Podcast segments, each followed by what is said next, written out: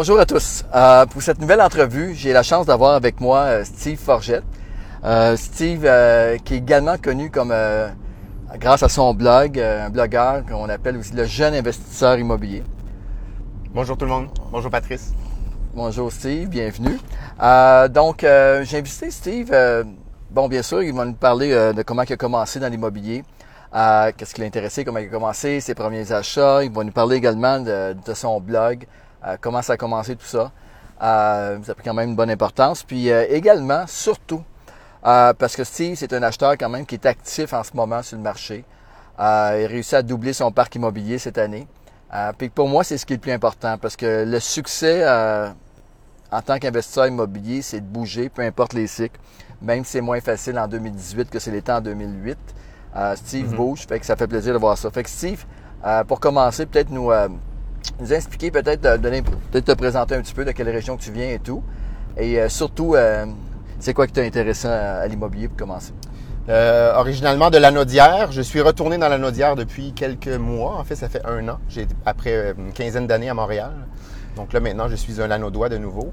La région de Joliette, hein? Euh, je suis maintenant entre les deux. Entre les deux. J'ai des, ouais, c'est ça. Mon parc, il est divisé en deux. J'en ai la moitié euh, dans Ville-Marie à Montréal, la moitié au centre-ville de Joliette. Ah, Donc on est en plein milieu euh, dans, à Repentigny. À Repentigny, OK. Et qu'est-ce qui m'a emmené en immobilier? Écoute, plusieurs petits facteurs, là, mais je pense que j'ai baigné là-dedans un peu quand j'étais plus jeune par, euh, par mon père et ma mère. Donc, euh, ce que je te disais tout à l'heure, euh, mon père, euh, dans les années 90, là, il y avait, c'était un peu difficile en immobilier. Puis, il y avait cette ce fameux restaurant-là dans mon village, là, sur la route 131 à Notre-Dame-de-Lourdes, qui s'appelait La Vache qui rit. La vache Kiri. La ouais, vache Qui est bien qui connue rit. dans la région, dans la région de Joliette, en effet. Exactement, mais là, qui est plus, qui mais Ouais.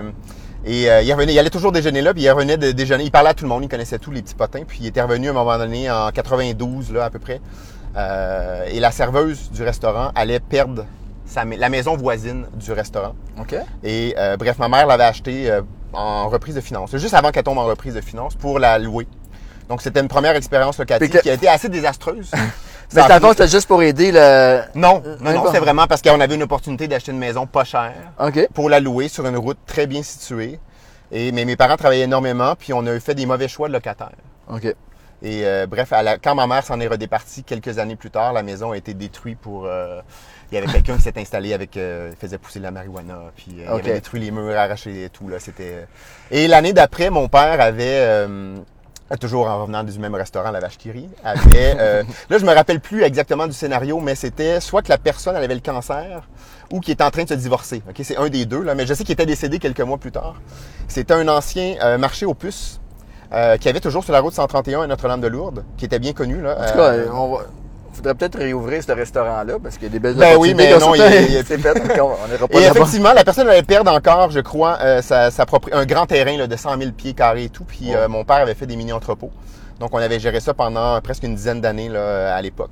Puis Puis là, c'est ça qui t'a fait que t'as- t'as trempé dans l'immobilier parce que c'est toi. On- je m'en occupais beaucoup, là, la location des mini-entrepôts, l'entretien des terrains. Quel âge t'avais à ce moment-là? euh, 16 ans, Ça va. 15 ans, 16 ans, euh, jusqu'à début de vingtaine, puis euh, jusqu'à temps qu'ils s'en départissent.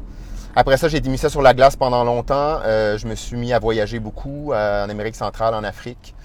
Et euh, j'ai fait une maîtrise en gestion de projet et c'est durant cette maîtrise-là, dans un cours d'analyse financière de projet d'investissement, on avait eu à analyser un vrai projet. Et avec ma collègue Cindy, euh, son père était entrepreneur et il était en train de construire à Saint-Lin un triplex dans un but de le vendre. Il nous avait posé la question est-ce que je devrais le garder ou le vendre? Donc on était, on se ramène là en, en 2001-2002 là cette question-là. OK. C'était pas du tout la même. C'est toujours même marché, d'actualité, hein? Et on avait quand même, à l'époque, sans savoir que le marché allait exploser, on lui avait recommandé de garder ses immeubles pendant une quinzaine d'années et de les revendre par après. Pourquoi? Euh, ben, on avait fait les calculs de rentabilité, là, comme on l'apprenait dans ce cours-là, là, avec la vanne, le tri et Parce les que sans le savoir, justement, euh, c'était avant que le marché ben monte. oui, tout donc à fait. Et nous, on avait, on calculé qu'il allait faire plus d'argent en les gardant 15 ans qu'en les revendant à l'époque. Sans savoir que ça monterait en flèche. Effectivement. Puis euh, après ça, là, quelques années plus tard, bon, mais c'est là que quand j'étais malheureux dans un condo, euh, je m'étais mis à ressortir mes fichiers Excel que j'ai toujours et que j'analyse toujours. Là, Puis pour analyser les c'est ça qui a fait, bon, premièrement, tes parents t'ont intéressé par la force des choses de travailler avec eux sur le mini-entrepôt, Ouais. euh, commencer à collecter les gens, euh, les réparations, des petites choses comme ça. Puis par la suite, euh, lors de ton cours, t'intéressais à l'immobilier au niveau de le côté financier, l'analyse et tout. Effectivement. Euh, puis ton premier achat de Plex, ça a été quoi?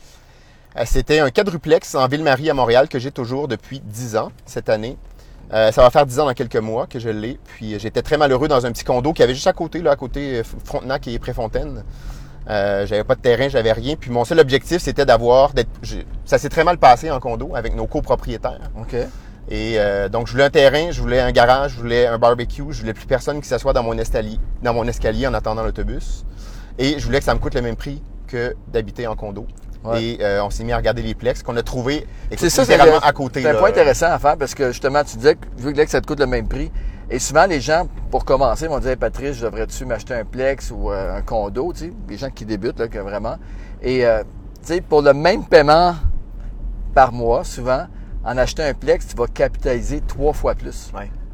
Puis c'est ça qui devient magique parce qu'au bout de quelques, années, c'est la capitalisation, l'équité que tu as développée qui devient intéressante. Et dans, le, dans ce cas-ci, moi, c'est probablement une de mes plus belles transactions quand même. Euh, je savais pas, là, en 2009, que le marché allait quand même exploser, mais mon Plex que j'ai payé 430 000 à l'époque en vaut plus que 700 aujourd'hui. Donc, Wow. j'ai capitalisé et la valeur du secteur a vraiment euh, explosé de façon phénoménale. là. Fait que ça, ça a été ton premier achat de Plex, première euh, expérience en tant que propriétaire direct avec les locataires. Euh, ton premier achat de multilogement. Deux ans plus tard, Oui. euh, suite à des problèmes avec un locataire là, dans mon quadruplex, j'ai dû aller voir la banque pour refinancer, pour réparer un logement. Puis c'est là que j'ai eu la surprise de ma vie. C'était que la valeur avait carrément explosé en deux ans. J'ai pu refinancer pour acheter un, un 5plex. Mais c'est intéressant ce que tu dis là. T'es resté, resté surpris de la valeur qui s'était rendue ou t'as, tu, t'es- J'ai t'étais pas vraiment dans les, divan, là, quand c'est arrivé. Là. mais t'étais pas nécessairement dans l'immobilier pendant ces deux ans-là. T'es juste que t'avais acheté, t'étais bien, C'était tu mon quadruplex et j'avais l'intention d'avoir un quadruplex, point. C'est point. Mais là, c'est par la suite. Et voilà, on cherchait avec ma soeur une maison, là, suite avant que ma soeur ait un bébé. euh, on voulait pas que ma mère ait à s'occuper d'un bébé et en montant trois étages dans son petit 4,5.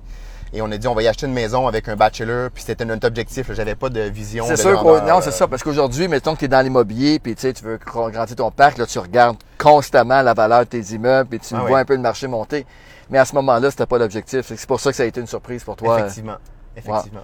Fait que là, ça a été euh, ton premier achat de Plex. Puis un 6 logements euh, l'année d'après. Donc mon premier là, multilogement, comme tu appelles, là, c'est Ouais. en 2012. En 2012. Bon, OK, good.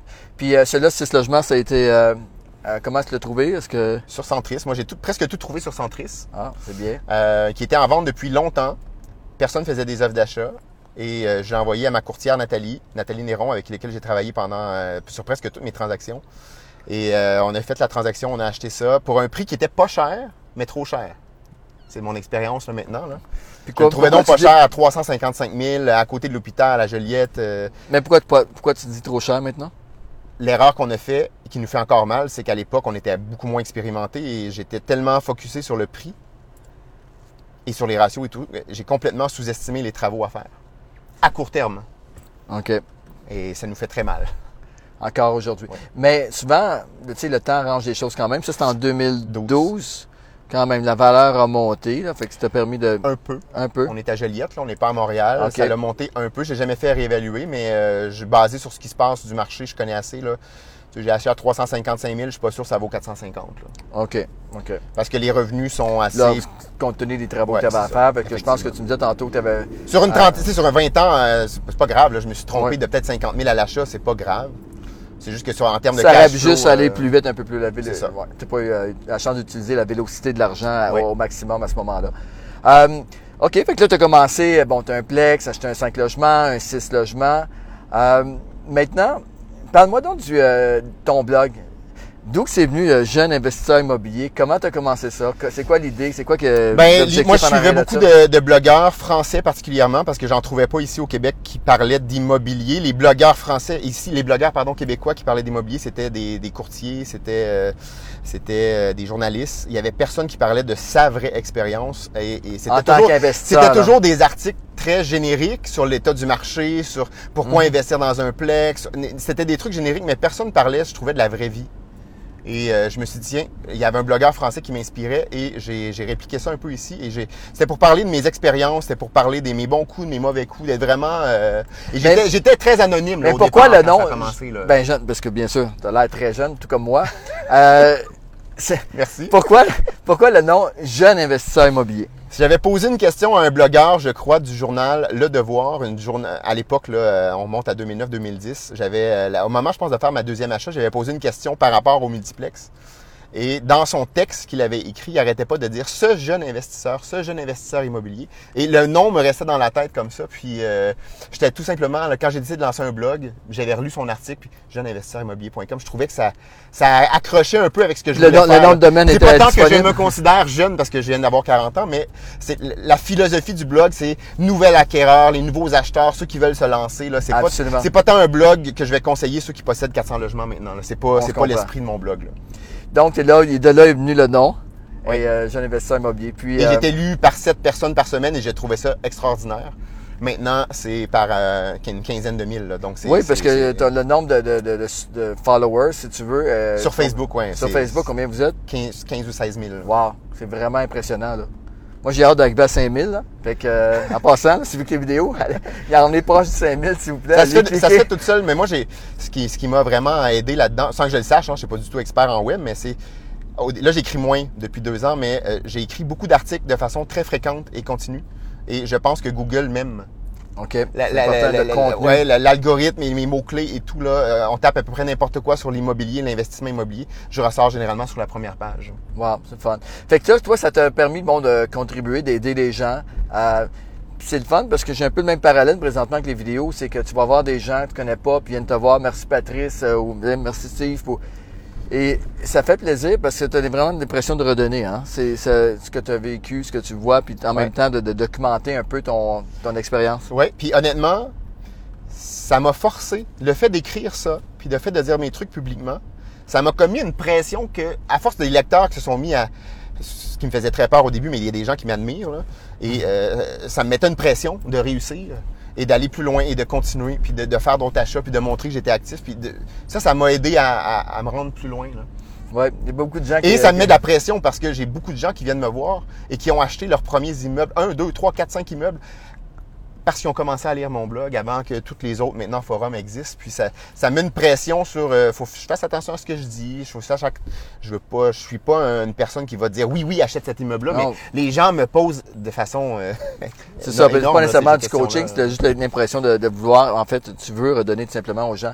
Euh, puis ça, c'est important parce que c'est pas, tu sais, on parle beaucoup de legacy, puis qu'est-ce que tu vas laisser plus tard et ainsi de suite, mais euh, au-delà de ça, c'est l'impact quotidien que tu peux avoir chez les gens. Euh, juste parce que les gens qui n'osent pas faire le saut, puis que finalement, bon, mais Steve, ça est arrivé, puis il y a eu tel problème, puis c'est pas grave, il a passé par-dessus. Tu sais, je suis pas mort. Mm. J'ai eu un email la semaine passée d'un monsieur qui m'écrit, un jeune, là, dans la vingtaine, qui me dit Steve, je veux tellement acheter, mais j'ai peur de faire une erreur fatale.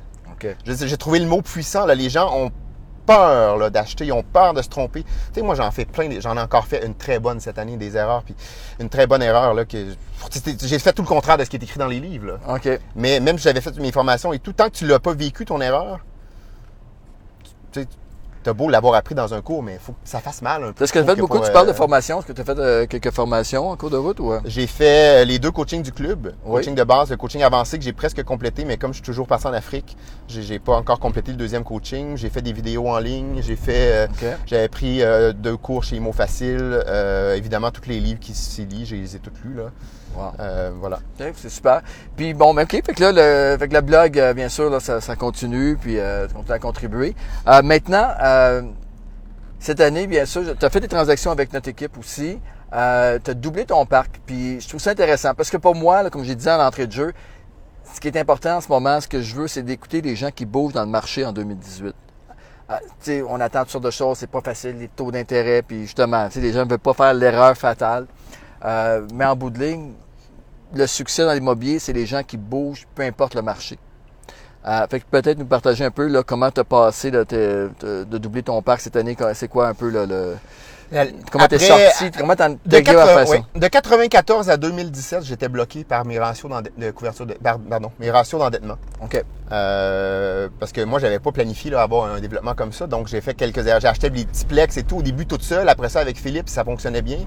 Mais quand je suis revenu cinq ans plus tard pour refinancer mes premiers plex toute seule, le parc était rendu beaucoup plus gros et mon- mes ratios d'endettement étaient beaucoup trop élevés. Absolument. Parce que là, maintenant, il, il- excluait le salaire de Philippe, il prenait 50% des revenus sur les petits plex et ça fonctionnait plus du tout. C'est ça, parce que souvent l'erreur qu'on fait.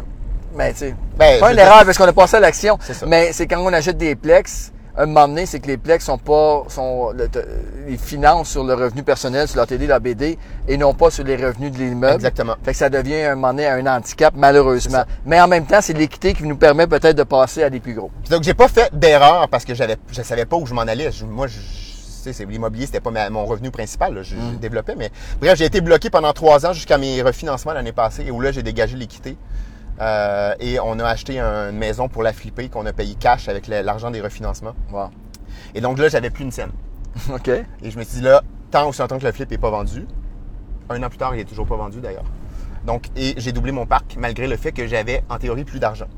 Et euh, je connais bien mes secteurs. Hein. J'ai, dit que je suis très limité. Là. Je- Oui. je- moi, c'est Ville-Marie, l'est de Ville-Marie à Montréal. Oui. Où je connais mes loyers, je sais combien ça vaut, je connais les immeubles. Quand j'en ai un qui sort sur Centris, généralement, je vois la photo. Je suis capable de nommer la rue avant euh, que je vois l'adresse. Ben, Euh, ça, parce c'est que ça fait 10 ans que je marche avec mon chien, que je marche dans le secteur, que je finissais de travailler au centre-ville de Montréal, je marchais jusqu'à chez nous, je connais le secteur. Écoutez, juste faire une parenthèse là, pour les gens qui écoutent. Là. Ce qu'il vient de dire là est excessivement important. En fait, à plusieurs vidéos là, que les gens que j'invite avec moi, c'est toujours la même chose. Puis les gens sont encore une fois, moi, moi, je veux chercher un deal, peu importe où. C'est pas vrai. C'est le secteur, d'être maîtrisé son secteur, savoir les loyers. Euh, juste, puis je pense Joël Martel, dans une vidéo aussi, a mentionné ça, c'est que juste en voyant l'image, Ah oui, c'est vrai, je me rappelle, oui. et puis tu savais exactement c'était quel immeuble. Oui, oui. C'est fort, parce que là, tu connais ton secteur, tu es capable d'identifier. Et on est capable de connaître plus qu'un secteur. Moi, l'Est de Ville-Marie, je le connais. Et je connais bien Joliette. Parce que je viens de là-bas. Et comme j'ai acheté mon deuxième immeuble là-bas, et j'ai continué à chercher. Et finalement, mais, mais je cherche pas à l'Assomption. Je cherche pas à Repentigny un multiplex. Et je cherche pas à Verdun. C'est- C'est mes deux pôles maintenant que je cherche. Donc, euh, dans la dernière année, euh, ce qui est arrivé, c'est l'été passé, euh, juste, juste avant les vacances de la construction. Je m'en vais sur Centris toujours. Et un 8-plex semi-commercial au centre-ville de Joliette qui sort. Et le prix était vraiment J'étais comme, tout de suite, j'ai fait, voyons donc, un 8-plex avec des revenus à l'époque de 67 000, qui Ouais. était en vente, je crois, à 425 000. Les revenus, t'as-tu la majorité commerciale? Et ou, de, euh, non, c'était euh, moitié-moitié. En fait, en termes de pourcentage, c'était moitié-moitié. Euh, on s'entend qu'au niveau commercial, ça va pas super bien dans les petites villes. Mhm. Euh, mais il y avait un potentiel d'augmentation des revenus résidentiels assez important. On, a, on a six compteurs électriques en place. Mhm. C'est le propriétaire qui payait l'électricité. OK. On vient de le louer. Je le loue en fait en fin de semaine, là, le premier qui se libère depuis que j'ai acheté et je transfère déjà automatiquement euh, l'électricité. Les autres, on va les faire graduellement. Oui. Euh, et immense potentiel d'augmentation des revenus. Et j'ai payé, je l'ai dit dans une vidéo que j'avais fait sur mon blog cet hiver, j'ai payé le même prix que le monsieur a payé il y a 30 ans pour son immeuble.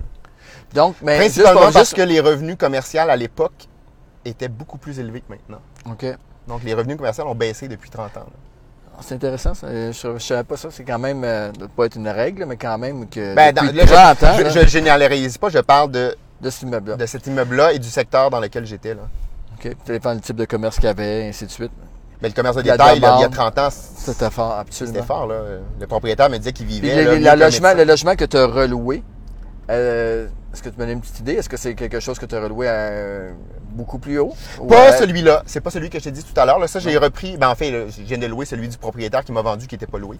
Mais on a loué un prix correct. Mais dans l'autre transaction qu'on a fait, là, là c'est là qu'on a vraiment encore une optimisation euh, gigantesque. Celui que j'ai fait avec vous, avec, ton équipe, là, Oui. on a une belle optimisation à faire. Donc, pour revenir à Joliette, fait que là, t'as- fait que là, maintenant, tu vas relouer. Mais la seule, ce qui est intéressant, c'est que le logement peut pas nécessairement loué plus cher, mais euh, là, maintenant, l'électricité, ils t'offraient du... euh, Ils vont être aux frais. Oui, exactement. Puis quand les locataires vont commencer à quitter, écoute, ils payent euh, en plein centre-ville. là, Je sais combien ça vaut les logements. Euh, ce qu'ils payent, c'est déjà trop bas et ils payent électricité compris. Fait que mentalement, tu étais prêt, même si euh, tu disais que bon, que tu n'étais pas nécessairement, tu n'avais plus le- l'argent nécessairement pour Ouais. la mise de fonds. Tu étais capable de passer à travers cette transaction-là parce que ton. J'étais pas capable parce que j'avais pas d'argent, mais Tu avais une ouverture de- d'aller chercher des fonds ou d'une façon. J'allais présenter le dossier à une personne qu'on connaissait qui nous avait ouvert la porte à peut-être euh, nous financer au niveau privé. OK. Euh, donc, c'est pas des prêteurs privés là, commerciaux que j'appelle, mais c'est vraiment des, des connaissances Oui. et euh, qui ont une très grosse marge de crédit euh, hypothécaire, donc avec un taux assez bas. Puis on leur a présenté le dossier avec toutes nos portes de sortie et ils nous ont prêté. Euh, enfin, on a refinancé le flip avec eux au, privé. J'ai donné ma maison en flip en garantie. Ça nous coûte quand même 10 là, d'intérêt, mais euh, ça me permettait d'acheter cette propriété-là maintenant. Et euh, là, là c'est vrai, j'avais plus d'argent et je me suis dit, là, c'est fini, je peux plus rien acheter.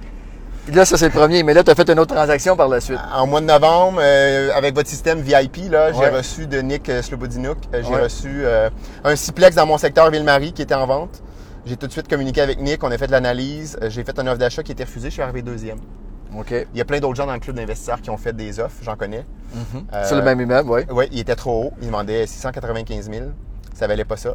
Euh, mais il y avait un potentiel immense d'augmentation des revenus à court terme. L'immeuble a été complètement reconstruit dans les années 90, de A à Z. OK. Plomberie, électricité, structure. Mais là, tu es arrivé euh, deuxième. Je suis pas, je suis pas au courant de toutes les transactions qu'on fait. Ouais. là, mais euh, c'est comment que c'est? La transaction, suite La à la première- visite des lieux, elle est tombée à l'eau. Puis là, toi, tu étais Le prix est resté haut. Eux, ils ont fini par baisser, je pense, en janvier. Ils ont baissé un peu le prix. J'ai réécrit à Nick. Je vais pas faire un suivi. J'ai dit, augmente. euh, Au début, j'ai offert, genre, j'ai offert 100 000 125 000 pièces de moins qu'est-ce qu'ils demandaient. OK. J'ai été, ça n'a pas marché. J'ai refaire 5 000 pièces de plus en janvier. 5 000 de, de plus pas seulement. beaucoup, C'était pas beaucoup. Mais je voulais payer à peu près 600 000. Mm. Il, était- il partait de 695. Moi, j'offrais 675. Je pense que j'ai remonté à, à- à, pardon, 575. J'ai remonté à 580. Et euh, là, là, le jeu de la compte, j'étais tout seul. Non, Il y a personne. Puis là, le jeu de la contre a recommencé. Ils sont revenus à 650. J'ai remonté à, à 610. Ils sont revenus à 625. Puis on a fini par s'entendre à 600, à suite à l'inspection, 612. Wow. Puis toi, tu as monté dans le fond de 5 000 à chaque coup. À peu Ben, près, pas à puis 500. c'est ça. Non, une année, là, on a monté plus haut, mais euh, même à 625, ça aurait pu marcher, mais le problème, c'était les revenus étaient trop bas. Mhm. Donc, euh, mathématiquement, je, tous ceux qui regardent juste les ratios, mon immeuble, il fait pas de sens présentement. Et euh, Toi, tu es sorti un peu du je Excel. suis, je suis en cash flow négatif. OK.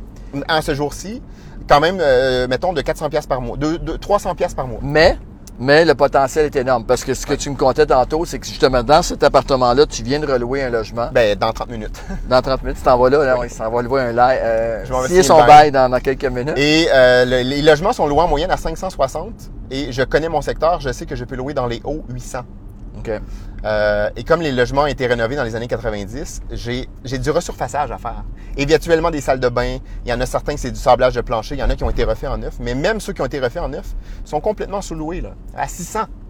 Sans- Et j'ai celui que je signe tantôt, c'est à, euh, sans faire aucun travaux, autre que le caulking autour du bain, je viens de louer à 800. Je le fais passer de 600 à 850. OK. Donc, Et on va faire ça x 6. Ben, c'est ça. Fait que là, tu vois qu'en dedans de deux ou trois logements de relocation, Ben, tu, vas, déjà, tu vas être capable ouais. de revenir dans ton cash flow. Avec celui-là ici, présentement, le- que je m'en vais signer tantôt, on donne ma cash flow zéro. Et dans ce cash flow-là, j'inclus un prêt privé de 140 000 Wow. Euh, OK, dans fait- le paiement des intérêts. Donc, ça, ça fonctionne quand même. c'est ça. euh, C'est-à-dire que, euh, en même temps, ce qui est intéressant dedans, c'est que là, tu- la pure optimisation que tu vas faire dans les prochaines années avec ça, puis tu vas te permettre. Fait que, malgré le fait que tu n'avais pas les, euh, les fonds, tu as été chercher encore une fois, euh, en trouvant un immeuble avec du potentiel, avec des gens, des partenaires qui ont dit, OK, je suis prêt à, Ouais. à te baquer là-dessus. Exactement. Vraiment intéressant. Puis, je trouve ça bien parce que, tu sais, on- vraiment, quand on regarde la conjoncture présentement, les taux d'intérêt qui montent, ainsi de suite, euh, et là, toi, sans mise de fonds, mais mentalement, tu te dis, garde, non, non, j'arrêterai pas là. là. Et euh, là, là c'est vrai que j'avais plus d'argent. C'est toujours le cas. C'est toujours là. Et euh, bref, on était en, pleine, en train de faire cette transaction-là et euh, il y a quelqu'un qui me contacte, que je connais, qui veut décider de vendre ses, ses deux quadruplex OK. que je connaissais depuis longtemps. Et euh, je ne vais pas trop en parler là, parce que c'est, c'est- il y a un côté personnel là-dedans, mais euh, j'ai, euh, je ne vais pas parler de l'histoire autour de ça. Mais la personne m'a contacté pour me demander à quel prix mettre ces quadruplex en vente. Et moi, je les voulais, ces quadruplex-là, ça fait longtemps. Mais j'osais pas les approcher pour une certaine T'es-tu raison. resté objectif? Je suis resté, oui. Ah, j'ai vraiment offert, euh, j'ai même contacté un, un évaluateur. Ça, combien, bon. combien ça vaut? Tu sais, je, voulais- je- je les connais et je voulais vraiment Absolument. être fair, mais j'ai osé faire quelque chose que j'avais jamais fait. J'ai demandé aux vendeurs s'ils étaient prêts à me financer 100% de la mise de fonds. OK. Et euh, ils ont accepté. Donc, j'ai fait un truc win-win. là. C'est pas un truc. Et, et je les paie des intérêts et tout. Puis, euh, je pense que c'est vraiment win-win au niveau du prix que j'ai payé, au niveau euh, de l'entente qu'on a. Mais, et là, là, je me dis, jamais les banques vont accepter ça. J'ai appelé des courtiers très compétents avec lesquels j'ai fait affaire. Ils m'ont dit, Steve, jamais les banques vont accepter de financer 100% de ta mise de fonds. C'est 50 pour que ça. Et là, j'avais plus d'argent. Et j'ai appelé deux courtiers qui m'ont répété la même chose. J'ai appelé directement un directeur de banque, de caisse, pas un directeur de caisse, mais un directeur de compte, Mhm. et qui m'a dit, j'ai expliqué mon cas, il m'a dit, euh, oui, oui, on est ouvert à ça. Mais je pars en vacances, appelle mon collègue.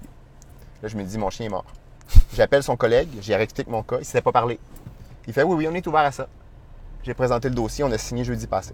Wow. J'ai pas mis de mise de fonds et j'ai huit logements de plus. Exactement. Faut Pour toujours 5 de- ans. Et faut toujours le- demander, Pour hein. la banque, quand même, euh, la banque, c'est sûr qu'elle a pris une caution, une caution, parce qu'on achète en compagnie maintenant, mais elle a quand même pris une caution personnelle Ben, tout le temps. sur tout notre parc. Donc, elle est rassurée. Elle sait que d'ici 5 ans, tout mon parc va être financé. On pourrait en vendre. On pourrait, euh, juste avec la capitalisation sur ce- ces quadruplex-là, je vais réussir à payer presque toute la mise de fonds dans 5 ans en Mm. refinançant. Pas toutes, mais presque toutes.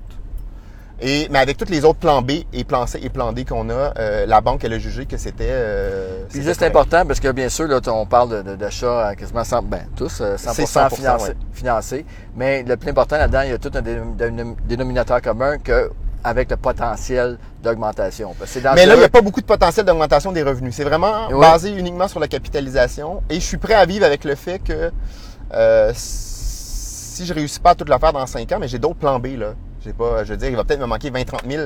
Mais 20-30 000 dans 5 ans avec un parc de 42 logements maintenant, ça sera pas si dur d'aller refinancer un immeuble et d'aller sortir 50 000. là. C'est pas, donc, je pense que mon risque, il est nul.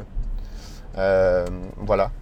Ah, ben, Donc, on est rendu, euh, c'est ça, en mois de, Ben, septembre, j'avais 19 logements, j'en ai Mais 42. tu vois, ton mindset, en ce moment, il y a des gens qui ne sont pas confortables avec ça. Puis toi, mais Ouais. tu trouves que ton, ton risque, il est nul. Fait que c'est bon parce que, justement, c'est là que tu es rendu, c'est, puis c'est une des raisons pourquoi tu bouges cette année.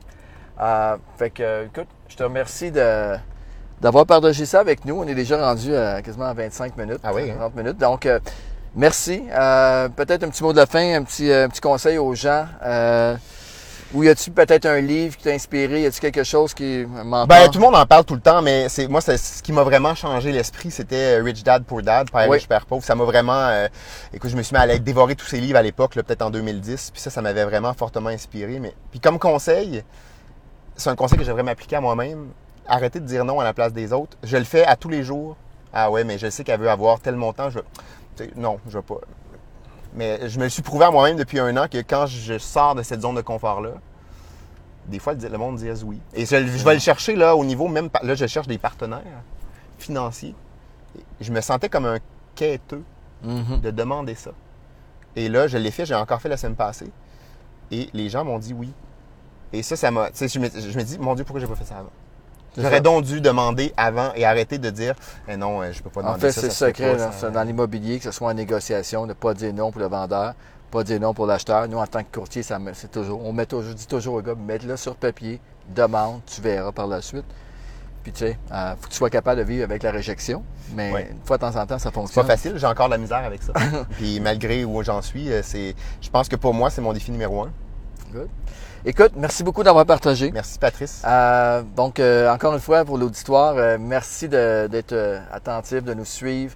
Euh, N'hésitez pas à aller euh, liker euh, notre page Facebook, euh, partager, d'aller voir la page Facebook aussi de, du jeune investisseur immobilier à côté de moi, euh, Steve Forget, et euh, bien sûr de, de le suivre et de l'encourager euh, dans ses démarches. Donc, euh, merci à tous. Passez une belle journée. Merci, au revoir.